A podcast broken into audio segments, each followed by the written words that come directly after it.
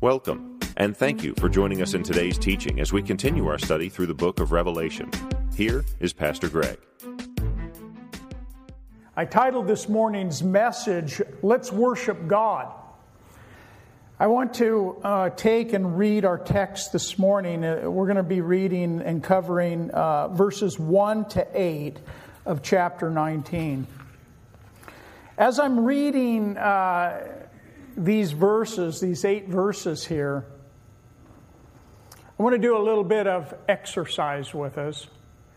I want you to, as I read verse 1, and whenever it gets to the part where it says saying, Hallelujah, I want you to read Hallelujah and then read the rest of the verse back to me. And I want you to read it loudly. Say it as if you're in heaven, saying hallelujah to the things that have just transpired. Let's read together and let's give it a try. After these things, John says, I heard a loud voice of a great multitude in heaven saying, Hallelujah.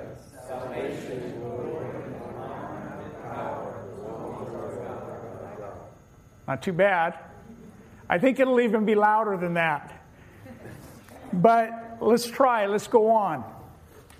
For true and righteous are his judgments, because he has judged the great harlot who corrupted the earth with her fornication, and he has avenged on her the blood of his servants shed by her. And now we come to verse 3, and we have a we could call it a second outburst of praise. This is going to be a praise really for the destruction of this great city, Babylon. Let's read verse 3. And they said, Hallelujah. The destruction of that great city, Babylon. And here's this multitude in heaven just saying, Hallelujah. Her smoke rises up forever and ever. We come to verse 4 and verse 5, and we see a, a third outburst of praise. This comes from those that are around the throne. And we read in verse 4 And the 24 elders and the four living creatures fell down, and they worshiped God who sat on the throne, saying, Amen. Hallelujah. You're getting a little weaker. Get it out there. Amen. Hallelujah. Cry out. Verse 5 Then a voice came from the throne saying, Praise our God, all you his servants, and those who fear him, both small and great. And then we come to the fourth outburst of praise in verse 6. And really, this is going to be a praise for the marriage of the Lamb has come. We read in verse 6 And I, John, heard as it were the voice of a great multitude, as the sound of many waters, and as the sound of mighty thundering, saying,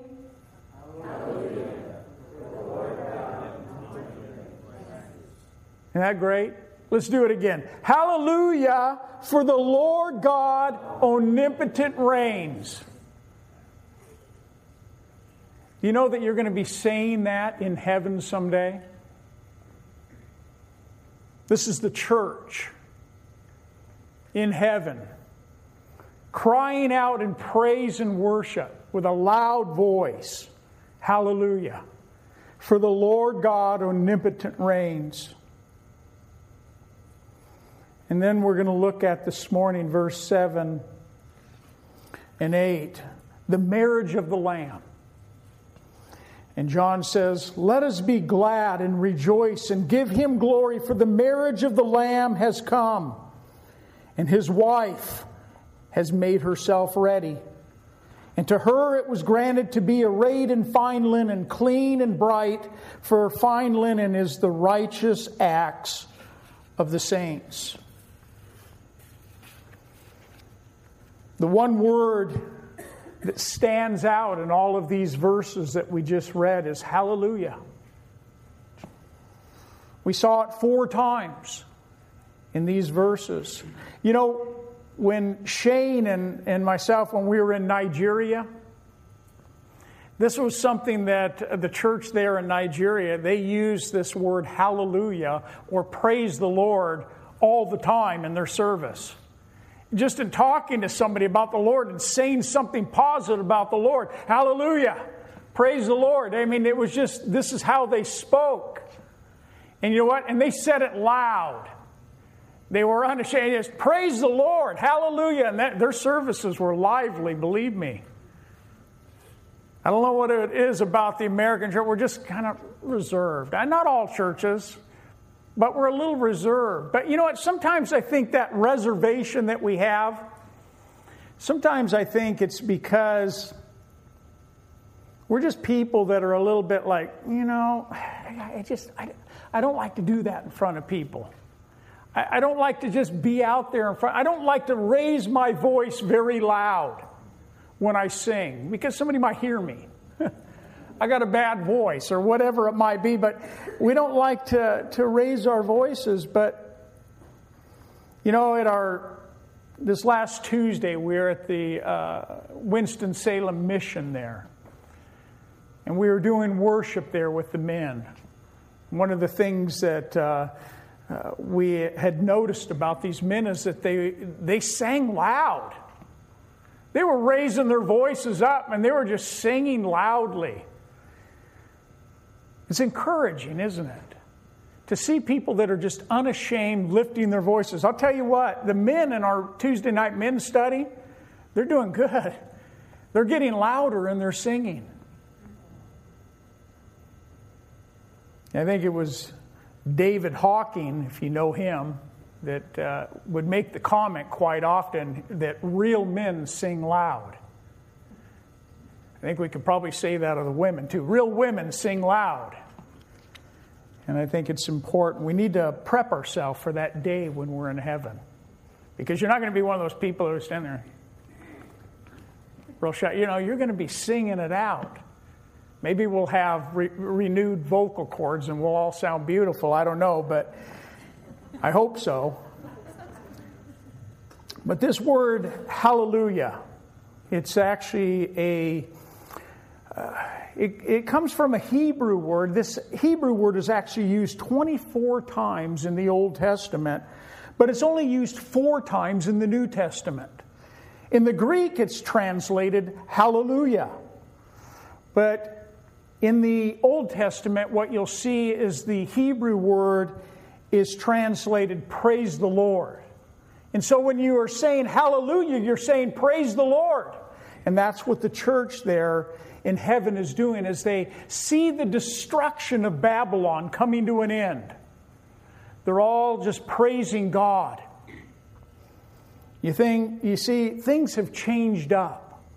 The church now is actually seeing the righteous judgments of God being unfolded upon this Christ rejecting world. The church is no longer praying for the salvation of this world, but they're actually praising God for his righteous judgments have brought this to an end. When we read of Israel, in the Old Testament on many occasions, whenever Israel was delivered from the hand of their enemy, there was a great rejoicing that went on in their, in their voices. They would, they would sing out with rejoicing. We, we read in chapter 18 of Revelation, we read, Rejoice over her, O heaven, and you holy apostles and prophets, for God has avenged you on her. And just like the Old Testament saints, as they would rejoice over victory, we see the church here rejoicing and the apostles and the prophets uh, over the avenging of the apostles and the prophets. That God has avenged them. All of those that have been killed, all those martyrs, God's righteous judgments have come. And it brings about a rejoicing in heaven. Now let's look at more detail in, in verse 1. We read, after these things, and whenever we see that, and we've seen it a number of times as we've gone through the book of Revelation here, that after these things is referring back to something before it, which I believe is chapter 17 and 18. After these things, John says, I heard a loud voice of a great multitude in heaven saying, Hallelujah! Salvation and glory and honor and power belong to the Lord our God. In verse 6, we see that John describes what these loud voices sound like. Look at it. And I heard, as it were, a voice of a great multitude, and he says that it sound it was as the sound of many waters and as the sound of mighty thunderings, saying, Hallelujah. Just think of the multitude of people and angels in heaven singing out with voices of praise and worship and how that might sound. John described it as the sound of many waters, the sound of mighty thunderings. We just had a little thunderstorm the other day, and one hit near our house, and it like felt like it shook the house. Can you imagine how it's going to sound when we're all lifting up our voices in unison together? In chapter 18, we read that the merchants and the shipmasters, the sailors and the traders, all were wailing and mourning over their destruction. But here in verse 1, we see heaven rejoicing. Also, back in chapter 17 and 18, John saw the great city Babylon that had been rebuilt, and the great men that were trading in this city, the great riches that were exchanging hands, the great harlot and none of these things being great were positive. It was just the magnitude. But we're told that in one hour, we're told that these things, these great things, came to nothing. Hallelujah. Mystery Babylon, which is also called religious Babylon, has now been destroyed the great city Babylon, this commercial Babylon, has with great violence been thrown down and it's not going to be found anymore, it says. Hallelujah.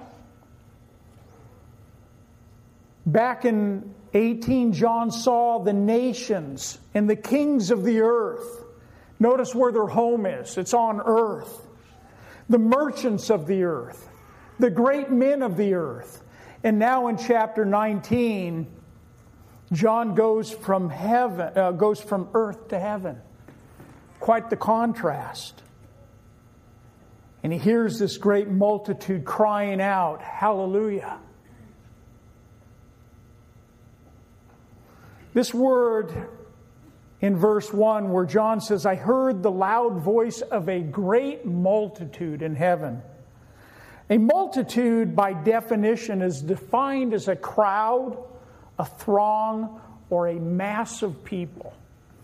I just want you to get that vision in your head of this mass amount of people just standing there worshiping and praising God. The question, though, might be asked who is the multitude that we're seeing here in verse 1? If we look back at chapter 7, after we got that list of the 12 tribes of Israel uh, and the 144,000 that were sealed by God, we read in verse 9 After these things I looked, and behold, a great multitude which no one could number. All nations, tribes, peoples, and tongues standing before the throne and before the Lamb, clothed with white robes, with palm branches in their hands, and crying out with a loud voice, saying, Salvation belongs to our God who sits on the throne and to the Lamb. I believe that this multitude back here in chapter 7 is probably the same multitude that we're seeing here in chapter 19. John hears in verse 1 Hallelujah. Salvation and glory and honor and power belong to the Lord our God. What is this multitude praising God for? I think the number one thing that they're praising God for is salvation salvation, and then what follows that is glory and honor and power belong to the Lord our God. We find actually this word salvation throughout the book of Revelation just three times. One of those times is here in our text. Another time is in Revelation chapter 7, verse 10. It says, The great multitude is crying out with a loud voice, saying, Salvation belongs to our God who sits on the throne and to the Lamb. In Revelation 12:10, John says, Then I heard a loud voice saying in heaven, Now salvation and strength in the kingdom of our God and the power of his Christ is come. For the accuser of our brethren, which is Satan, who accuses them before our God day and night has been cast down. Now salvation has come. And glory and honor and power follow this great salvation. You know, this word glory, we see it in the Old Testament and we see it really in the form of God's Shekinah glory. It's what led Israel. It, it, it was the very presence of God in the temple there, God's Shekinah glory. It starts in Exodus 16 7, and it leads all the way through the Bible to Revelation chapter 21, verse 26, where we're told that the glory of God will illuminate the New Jerusalem there. Salvation and what follows is glory and honor and power. This word honor is found nine times in the book of Revelation. We read in Revelation 21 24, it says that the nations of those who are saved shall walk in its light, and the kings of the earth will bring glory and honor into the New Jerusalem. That New Jerusalem that we're going to inhabit someday that glory and honor are going to come to that place. Also, God's power. This word power here in our text is the word dunamis, which really is related most often to really God's creative ability, His power to be able to create. He literally spoke creation into existence. With just the very words of his mouth, he said, Let there be light, and there was light. God's power, that dunamis power, related to our salvation. Just think of your great salvation and the power that it took to save you, the power that it took to raise up Jesus Christ from that grave, to have him come out of that tomb Back in chapter 4, remember in the heavenly scene, the living creatures there that were around the throne began praising God, and this is what they were praising God You are worthy, O Lord, to receive glory and honor and power. For you created all things, and by your will they exist and were created. You see how they're, they're tying that all to God's power. You created all things. How big is your God? How powerful is your God in your life? How great is your salvation that you have this morning? I shared with you when we were back in chapter 4 and 5 that you better get comfortable with worshiping and praising God. and we've seen as we've gone through the book of Revelation here numerous times where different people, the angels and the church and uh, the 24 elders, and they're all breaking out in worship and praise to God. We need to get comfortable with it as a church. Not to be inhibited by one another, how I sound, what people might think. I don't want to get too crazy. Keep it mellow. But to be able to just from our hearts, and I'm not just talking about the volume, I'm talking about the passion of our hearts, worshiping God crying out to God in praise and worship and honoring Him. Remember, we're all, we're all going to be together. Maybe God will have Calvary Chapel Fellowship. We'll all be singing one little group. Man, I never heard you sing like that before. You didn't sing like that when you were in church, but you're singing like that now.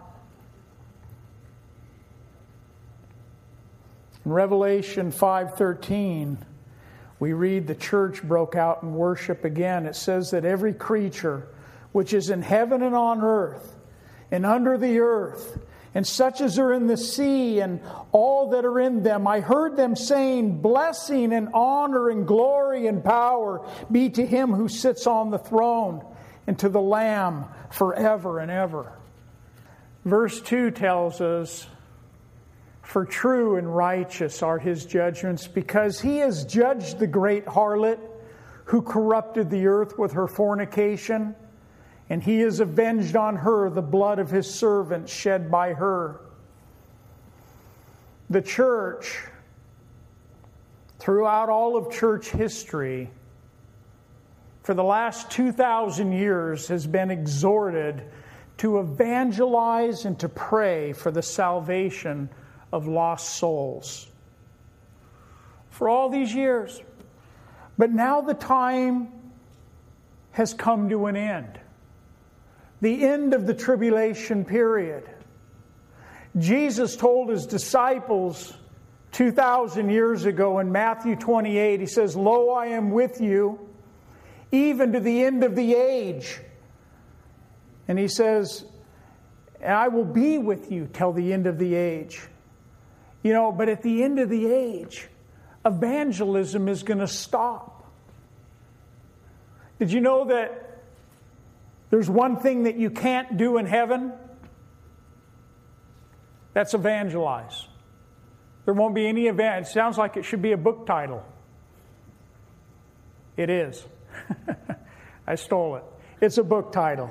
The one thing that you can't do in heaven evangelize. But now the church is gathered in heaven. And as the tribulation comes to an end, the church is now praising and worshiping the one who has executed righteous judgments against all those who have rejected so great of salvation. You see, we're no longer praying for the lost. Now we're praising God for his righteous judgments against those who have rejected. But it's sad to say, we already read in chapter 9, verse 20, that after the sixth trumpet judgment is blown, and all of those judgments were poured out on this earth, we're told that the earth dwellers, they did not repent. After the fourth bowl is poured out upon this earth, in chapter 16, verse 9, we read, And they did not repent. You see, there's going to come a point at which the Holy Spirit of God is no longer going to be drawing the souls of men. And when God, by His Spirit, stops drawing, they can't come. The only way that we came to a saving knowledge of Jesus Christ is because He drew you. He sought you out. He saved you apart from yourself. And then we read again in verse 3. It says, Again they said, Hallelujah! Her smoke rises up forever and ever. And we already read in chapter 18, verse 17, how the merchants, how they stood at a distance crying out when they saw the smoke of this great city burning. Here, the church is now in heaven, rejoicing over the righteous judgments of God against this city. It appears from Revelation 18:2 that after Babylon's destruction that it's going to remain really a heap of destruction, a burning heap. It's also going to be a prison for these demonic spirits that could actually and probably will go even into the millennial reign. It'll be an area probably that'll be designated really even during that whole millennial reign. We come to verse 4 in our text, and it says, And the 24 elders and the four living creatures fell down and they worshiped God who sat on the throne, saying, Amen, Hallelujah. They're in agreement. These 24 elders, these four living creatures, Amen, Hallelujah. And we've already looked, but some of you weren't here. We've looked at really the identity of these 24 elders and these four living creatures, but I think I need to remind you.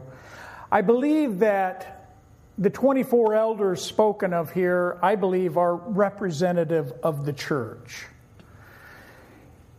Here's something interesting about this, though that if in Revelation chapter 19, our text this morning, if the 24 elders that are in heaven are the church praising and worshiping God, then uh, the 24 elders that we read about in Revelation chapter 4, verse 4, they're also there in the heavenly scene, which I believe is going to be the period at which the church is going to be raptured. The 24 elders that are there in heaven are there before the throne, seeing the throne room of God seeing the Lamb taking the scroll out of his hand in chapter 5. But it's before the seals are broken in chapter 6. So that tells me that even before the tribulation begins and God begins to pour out his judgments upon this earth, the church is in heaven. We've already been taken. And I believe in chapter 19 here, the church is still in heaven and they are praising God and worshiping God. Another reason for believing that these saints are not angels, as some people have tried to say, is because of the things that are ascribed to these 24 elders. Uh, these are things that could not be ascribed to angels. In uh, Revelation chapter 4, verse 4, we're told that these 24 elders that they're clothed with white robes, which is really something that is speaking of redeemed, those that have been redeemed, or I believe the church. They also have crowns of gold on their head, and we don't read of angels having crowns of gold on their heads. And we also read in that verse that they are sitting there on thrones, which angels are never spoken of as being sit, seated on thrones. And so I believe it's another indicator that the 24 elders is a picture of the church in heaven. Then we have the four living creatures that we see. These, I believe, are angelic beings. Uh, that we saw also in Revelation chapter 4.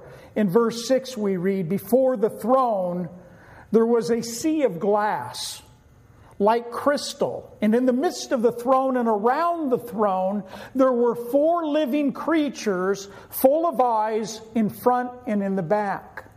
The first living creature was like a lion, and the second living creature like a calf.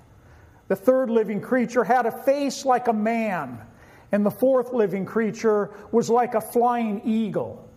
The four living creatures, each having six wings, were full of eyes around and within, and they did not rest day or night, saying, Holy, holy, holy, Lord God Almighty, who was and is and is to come. And I believe that what we're seeing here are four angelic beings that are also there in the throne room, there in heaven in chapter 19. I believe that these four living angelic creatures that are there in heaven really uh, could have reference, and some have referenced them to the Gospels. When we read of this description of these four angelic beings, we know that as you look at the uh, Gospels, which are Matthew, Mark, and Luke, and John, that Matthew, uh, it's been written really with the context of writing to the Jews. And it's also a, the book of Matthew is a, really has an emphasis upon Jesus Christ coming as the Messiah, which is also a reference to that lion, Jesus Christ, the tribe of Judah. We also have the Gospel of Mark that was written to the Romans with an emphasis on servanthood, that Jesus came into this world as a servant, and thus we have this image of this ox. We have the Gospel of Luke written to the Hellenist uh, with an emphasis of Jesus being the Son of Man, speaking of his humanity. And thus we have this angelic being with the face of the son of a son of, the, of man. And then lastly, the Gospel of John written to the Greeks. And really, the emphasis there in the Gospel of John is upon the deity of Jesus Christ as the Son of God. And thus, we have the eagle that is a reference there also. It says, Amen, which this Amen is to the great multitude and they are all saying in agreement, Hallelujah. And then John hears in verse 5 another voice. Look at your Bibles. Verse 5 Then a voice came from the throne. And it could be, it doesn't tell us specifically, but it could be that this voice is one of these four living creatures. But this is what John hears this voice saying Praise our God, all you his servants and those who fear him, both small and great. This angel, I believe, here is calling for all of God's servants, many of whom were martyred, and then all of those who fear your name to praise God. It's really a command here that the angel is giving that they would praise God and give glory to Him. We see in verse 2 and He has avenged on her the blood of His servants shed by her. Hallelujah. God is, or this angel is calling for them to praise God. And now, in, for the fourth time, John hears this voice of this great multitude open up in praise and worship for this long awaited marriage to come. Verse 6. And I heard as it, were written, as it was written, the voice of a great multitude as the sound of many waters and as the sound of mighty thundering, saying, Hallelujah, for the Lord God omnipotent reigns. Verse 7 Let us be glad and rejoice and give him glory, for the marriage of the Lamb has come, and his wife has made herself ready. And to her it was granted to be arrayed in fine linen, clean and bright, for the fine linen is the righteous acts of the saints. What we have throughout Scripture is we have these pictures, and they're beautiful, really, pictures of the relationship that God has with his people. We know that God has uh, given us this picture, really, of the relationship that he has with Israel. Israel is his wife. In Israel, and we're going to learn more about this really next week, but Israel is God's wife. But we also have the picture of the bride. And the bride, I believe, in Scripture is the church. You're the bride of Christ. And that's where we have to understand a little bit about the Jewish wedding and what the Jewish wedding really comprised of. It, it's really uh, not in a, a, lot of ways uh, very similar to what we do here in, in America, but it is very typical in a lot of countries today that they still do it this way. The Jewish wedding was really broken down into four parts. The four parts were first, the arrangement. The second part has been referred to as the fetching of the bride. The third part is the marriage ceremony. And the fourth part is the marriage feast. And so, as we read verse 7 and 8 about this long awaited marriage, to come. Uh, the Lamb has come and his wife has be, made herself ready. It's that picture, really, of this Jewish wedding. But first off, we have the arrangement. Uh, the arrangement is the father of the bride. The father that, uh, that comes and, and really makes arrangement for the daughter. Uh, and also, it makes way for this dowry to be paid for her. It's, it's, I kind of like this whole thing. I had three daughters, you know. It's, it's like, you know, I would have loved to, and you know what? I, by the grace of God, God gave me good son in laws. But you know what? When you have daughters as a father, you want to be able to pick the man. You know what? You want to be able to go out and pick. But here's what's unique about the Jewish wedding is that the father could go out and pick that bride long before that day would ever come. Eh, eh, eh, I mean, that daughter could be young, could be a young little girl, and is already picking out who that might be. That long awaited time frame.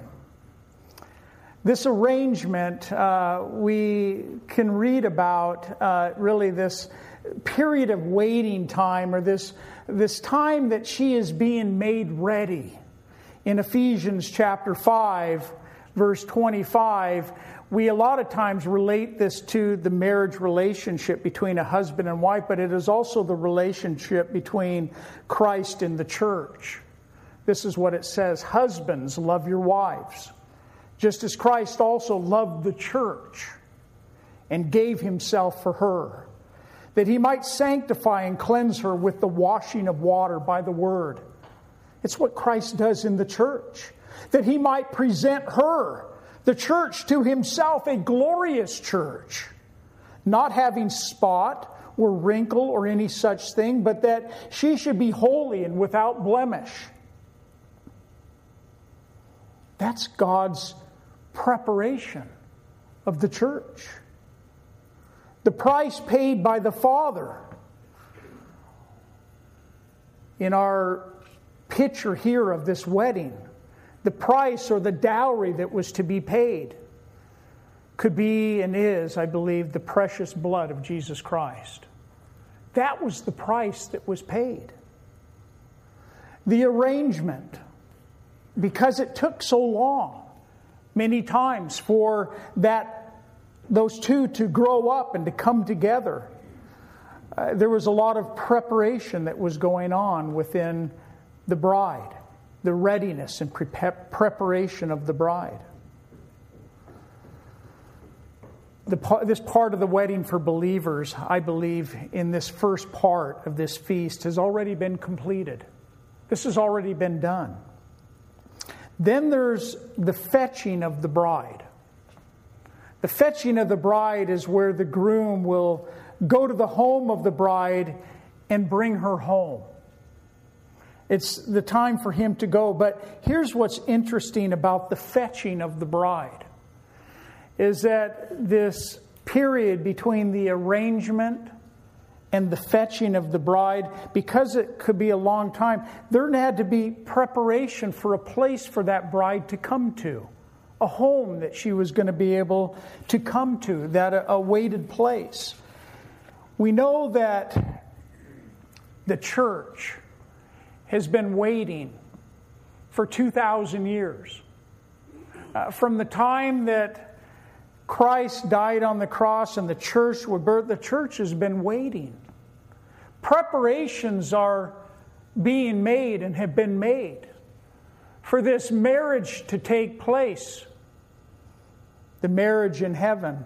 We read in 1 Thessalonians chapter 4 verse 13 in reference to the rapture of the church. Paul writes, But I do not want you to be ignorant, brethren, concerning those who have fallen asleep, lest you sorrow as those who have no hope. For if we believe that Jesus died and rose again, even so God will bring with him those who sleep in Jesus. For this we say to you by the word of the Lord, that we who are alive and remain until the coming of the Lord will by no means precede those who are asleep. For the Lord himself will descend from heaven with a shout, with the voice of an archangel, and with the trumpet of God. And the dead in Christ will rise first. Then we who are alive and remain shall be caught up together with them in the clouds to meet the Lord in the air, and thus we shall always be with the Lord. Therefore, comfort one another with these words. I believe that this fetching will be the rapture of the church when the Lord comes back and takes really the church to be with Him. What's interesting is that it's the Father who determines, who determines the timing that the groom is going to come for the bride.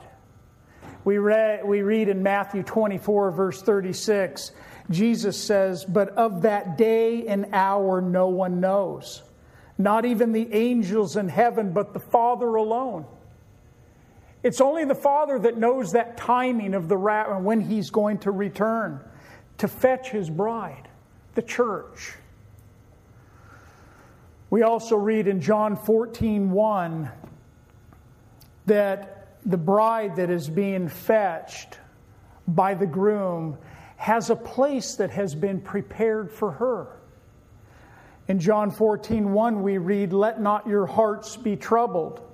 You believe in God, believe also in me. In my Father's house are many dwelling places or mansions. If it were not so, I would have told you, I go to prepare a place for you. And if I go and prepare a place for you, I will come again and receive you to myself, that where I am, there you may be also. Then we have the third part of this marriage ceremony, Revelation 19, verse uh, 6 and 8, where only a few are going to be invited. And I'm going to leave pretty much, leave it at this uh, point uh, today because we're going to go further with this next week. But there's only going to be a few, meaning the church, saints that are going to be at this part of it, the bride will finally be made ready in verse 7.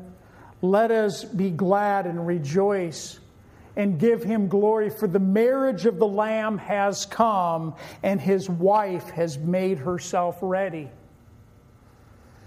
She has her bridal gown on in verse 8. And to her, speaking of the church. It was granted to be arrayed in fine linen, clean and bright, for the fine linen is the righteous acts of the saints.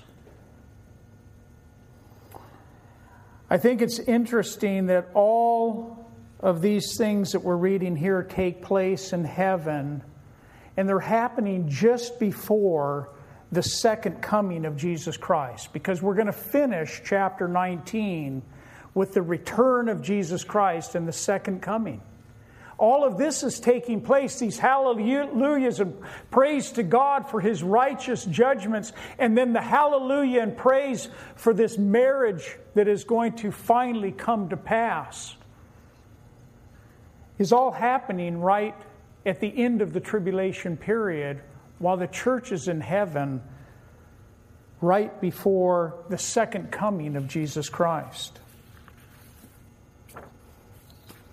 Another interesting thing to consider in regards to the timing of all of this and these, uh, these, this uh, wedding gown that is the righteous acts of the saints is that this bride has been made ready.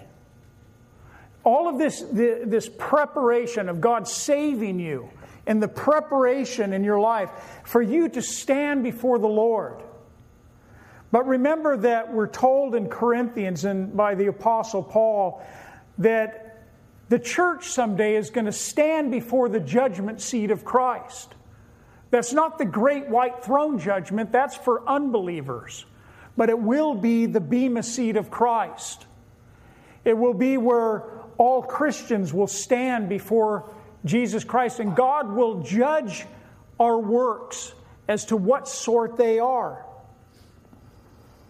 But it's interesting that when we're reading in Revelation chapter 19, that this bride comes with this garment on, with the righteous acts of a clean linen, bright, clean linen, standing before the Lord, that I believe that this Bema seat, this standing before the judgment seat of Christ has already taken place.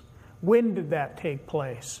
I believe that as we are raptured as the church, I believe as we stand before the Lord, that it's probably going to be in that beginning part of the tribulation period that the church is going to stand before the judgment seat of Christ. We're going to be made ready for this day in Revelation chapter 19, where the church is going to be made ready to be really to come into that union really as the bride of Christ. It's going to be a glorious day for all of us. It's going to be a time of, of rejoicing.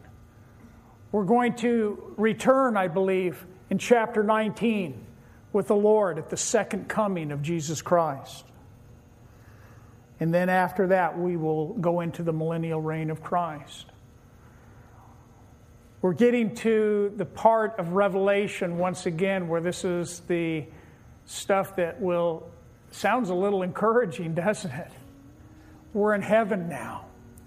We're rejoicing in heaven, and we have this future place that God has prepared for us, this holy city that we're going to, this new Jerusalem that we're going to spend eternity with the Lord.